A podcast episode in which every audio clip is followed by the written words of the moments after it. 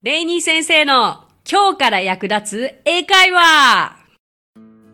Hey, what's up, everyone? さあ、今回も始まりました。レイニー先生の今日から役立つ英会話。今回はですね、意外な意味シリーズをお届けしていきたいと思います。どういうことかというと、もう当たり前に知っている名詞だったり動詞だったりというのはあるじゃないですか。で、もうこの名詞、この動詞はこの意味として知っているものをのはずなのに実は意外な意味を持っていた単語たちというのを、えー今回はご紹介していけたらと思います。まあその中でも日常英会話に役立つものも多いかと思いますのでぜひ、えー知ってそして使ってみていただけたらなと思います。あのーまあ今回はカテゴリーに分けてみまして食べ物いや果物そして動物シリーズですね。その方がまず身近に感じられるかなと思いましたので。じゃあ結構数も多いのでねどんどんやっていけたらと思いますが。まずは行きましょう。No.1 Apple Pie Life 意外な意味は。そう Apple Pie Life と言ったら直訳するとそうアップルパイの人生じゃないですか。なんだなんだアップルパイの人生って。ね買った人に食べられるのがアップルパイの人生ですが実はこれの意外な意味はアメリカ人的な決まりきった生活だそうなんです。私これを知った時にはあなるほどアメリカ人ってこうアップルパイで表現されることがあるんだと思ったんですね。ヘイポテトとかハンバーガーじゃないんだみたいな。これなんかハンバーガーライフとかでも 納得しそうな感じですけれども、要はまあアメリカ人ではこう家庭的なアップルパイを作るという習慣があるわけなので、こうアメリカ人的な決まりきった生活を象徴するのがアップルパイということなんですね。面白いですよね。そうだからアップルパイライフともしどこかで、ね、耳にする機会があったらあこれって実際の物理的なアップルパイのことを言ってるわけじゃなくてアメリカ人も典型的なアメリカ人の生活のことを言ってるんだなということを頭に入れてください。じゃあアップルつながりで次に行きます。次 bad apple 意外な意味は。になるわけですけど bad apple 直訳すると悪いリンゴじゃないですか、まあ、腐ったリンゴのことかなと思うわけですけれどもそれを人間に例えると bad apple イコール意外な意味で問題児という意味になります、えー集団の中の他人に悪影響を及ぼす人。そうですよね。つまりこうリンゴが腐った時に隣のリンゴにもこう腐った部分を影響させてしまうというところから来てるかと思うんですけれども例えば、uh, One bad apple spoils the bunch 一つの腐ったリンゴが他のリンゴもダメにする。というような例文も使えますけれども。じゃあアップルが出てきたので次はバナナですね。じゃあバナナを使った例文をここから紹介していきます。Go bananas. 直訳するとバナナに行く。まあこの時点でなんかよくわからないですけどもこれ Go bananas であ気が狂うという意味なんです。でもどちらかというと熱狂するの方でまあポジティブ気が狂うですね。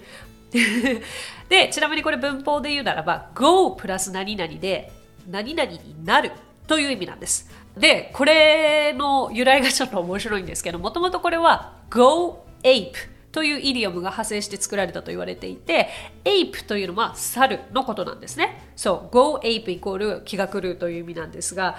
あの想像してみてください。猿がバナナをもらった時の様子を。そう 興奮して気がまあ狂った要は熱狂して嬉しくなった様子を捉えて、え気が狂うイコール Go Bananas となったと言われています。面白いですね。じゃあまた今度は猿で猿に例えた意外な意味いきましょう。Monkey Business Monkey Business あ猿。そしてビジネス。猿のビジネスですけれどもなんかあんまりイメージとしてはポジティブなイメージないかな？と思うの私だけですかね。はい、モンキービジネス以外の意味はインチキとかいたずらとか詐欺などの意味があります。なんかひどいですね。猿はすごくそういったずる賢いイメージがあるんでしょうね。えーモンキービジネスといったらあの決していい意味ではないですのでこちらも頭に入れておきましょう。じゃあ動物つながりで次。犬で。犬がねこれまたあの英語の表現にはいくつか出てくるんですけれども意外な表現で。もうほとんどネガティブですね。ね、これだけ犬愛好家が多い中で不思議なんですけれども。じゃあまずはあまりそのネガティブじゃないドッグの表現。は dog ear 以外の意味は。ということで dog ear というと犬の耳のことを言いますよね。えー、だけれどこれ意外な意味としては本のこのページの隅の折れ目のことを言うんです。あそう言われてみればそうだなと思いますけれども日本人ってあまり本をこうここまで読みましたとか言って折る癖ってないですよね。しおりを入れたりとかこう分かりやすく何かこう本のカバーで示したりとかするかと思うんですけどまあ海外の方特に私がアメリカで生活してた時はみんな本を折る折る。ええと思ったんですけどだからなんかあまりに折るところが多すぎてこう閉じた本見ると倍ぐらいに膨れ上がってんですよ。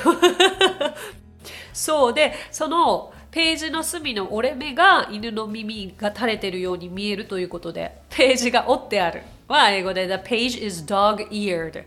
という表現をとある映画でしていて面白いなと思って調べたら折れ目という意味だったので。多分知らずに聞いてると犬の耳としてしか聞こえてこないと思うんですけれどもあんまり犬の耳なんて日常会話で使わないわけだからそれがパッと出てきた時は折れ目だということを気にしましょう。OK moving on next one. Dog's life. また来ましたよ犬犬の生活。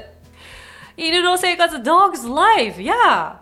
いいはずですよね。なんか素敵な飼い主に飼われてあの楽しく生活できたらいい生活のはずなのになんと Dog's Life 意外な意味は惨めな生活なんですって。Oh no. あ彼は何年も惨めな生活を送っていると英語で言いたければ He's been having a dog's life for years あちょうどいい感じで。現在完了進行形が出てきてますけれども。前にね一緒にやりましたけれど。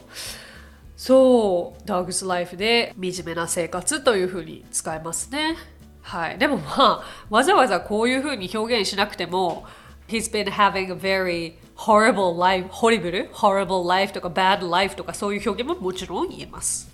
でもなんか日本語で言わないのが面白いですよね。あのまあちょっと惨めな生活を送ってる人に対して彼ってすごい犬みたいな生活してるよねって うん、こういったところがね英語らしいというかアメリカらしいというかそんなとこじゃないでしょうか。じゃあ次また犬ですが Go to the dogs という言い方があるんですね。直訳はまあ犬に行くと言ってこれだけだと成り立たないわけですが先ほどやった Go Bananas に似ていて Go プラスで何々になる。つまり Go to the dogs で破滅するとか落ちぶれるダメになるなどの意味があります、えー、日本語で例えば忙しすぎて私たちの関係はダメになりかけていると言いたければ、uh, Our relationship has gone to the dogs since we've been so busy はい。Uh, our relationship has gone to the dogs since we've been so busy. で、ここでも現在完了とか現在完了進行形過去完了をお伝えしましたけれども、まさにね、普通の例文でこう、現在完了はたくさん出てくるわけですよね。はい、ということで、またさらにもう一つ道具いきますよ。Dog's Breakfast。えー、直訳すると、犬の朝ごはんなわけですけれども、まあ、今やね犬のご飯を人間のご飯よりも豪華にする飼い主の方がいらっしゃるほどおしゃれなわけですけれどもどうやら犬の朝ごはんイコールイメージはこうだそうです。意外な意味。めちゃくちゃな様子。例えばイメージとしてはお誕生日ケーキを運ぼうとして落としちゃってぐちゃっとなってめちゃくちゃになった様子。ああいう時に表現します。じゃあ例えば例文で言うならば私は娘のために誕生日ケーキを作ってみましたがめちゃくちゃになりました。I tried to make a birthday cake for my daughter but it was a dog's breakfast. めちゃくちゃな様子ということでまあ私自身もですけどそんなにこうお菓子作りをしたことがないわけでおそらく今から何か凝ったケーキを作ろうとするとぐちゃぐちゃになるかと思うんですがまあそんな様子ですよね、えー、例文を見てみましょう。私は娘のために誕生日ケーキを作ってみましたがめちゃくちゃになりました。I tried to make a birthday cake for my daughter but it was a dog's breakfast. はい。おしゃれとは程遠いインスタ映えインスタグラマブルとは程遠い dog's breakfast なケーキになってしまうという表現なんですけれどもね。まあこれは主に食べ物に使われると思ってください。さあじゃあ次行きましょう。次はおそらく教科書でも聞いたことがあると思うのででも使い方がいまいちわからないという人も多いと思うので参考にしてみてください。え Rain, cats and dogs いいですか ?Rain, cats and dogs そうこれは雨、猫と犬 ですけれどもこれは意外な意味としては土砂降りですよね。えー、例文は激しく雨が降っている土砂降りだと言いたければ It's raining cats and dogs と言えましてイコール It's raining so hard と同じ意味なんですねまるでね猫や犬が落ちてくるぐらいのすごい雨という表現なわけですけれども。そこで動物使うの面白いですよね。日本語で猫と犬が降ってきてるようだって言わないよですよね。じゃあ猫が出てきたところでもう一つ猫を使った表現意外な意味ですけれども。Cat fight cat fight という言い方があります。えー、キャットは猫でファイトは戦いなので、まあ、猫の戦いなわけですが、これはなるほどなと思います。えー、女同士の喧嘩です。でも、単なる喧嘩じゃありません。引っかき合ったり髪を引っ張り合ったり物を投げ合うような要はイメージ的には一人の男性を二人の女性が取り合ってるような感じ。をキャットファイトと言います。まあ言うなれば本当に猫同士がねあの喧嘩する時まさにそういう風に見えますものね。それが結構そのキャットだったりフォックスだったりっていう動物、えー、猫やキツネを女性として表現するということもあったりするのでこれは女性同士の喧嘩を限定していったものになりますね。さあじゃあおまけといってはなんですが動物に関しては最後になりますが Talk Turkey、えー、Talk Turkey というと、えー、直訳は七面鳥について話す。Turkey は七面鳥のことですよね。なんだこれ？実はこれはっきり言うというような意味があるんですけれども、えーと、主にこれはビジネスの商談とか、まあ、お金に関することの時に真面目ででも率直に話をしなくてはいけない時に使われることなんです。はい、Let's talk turkey と言ったら、はい、率直に話しましょうというように使えます。あのね、語源には諸説あるようなんですけれども、こう白人とインディアンが一緒に狩りに行って、えー、取れた七面鳥の分け方をめぐってのやり取りからあのこのような言葉ができたと言われています。はい。ざっといきましたけれども何か皆さんのあの心に引っかかるものはあったでしょうか？なんかただシンプルに単語を覚えるのも大切ですけれどもこういったちょっと遊び心があっての覚え方もとっても楽しいと思うので是非参考にしていただきたいですね。そしてちょっと最後にもう一個おまけがあります。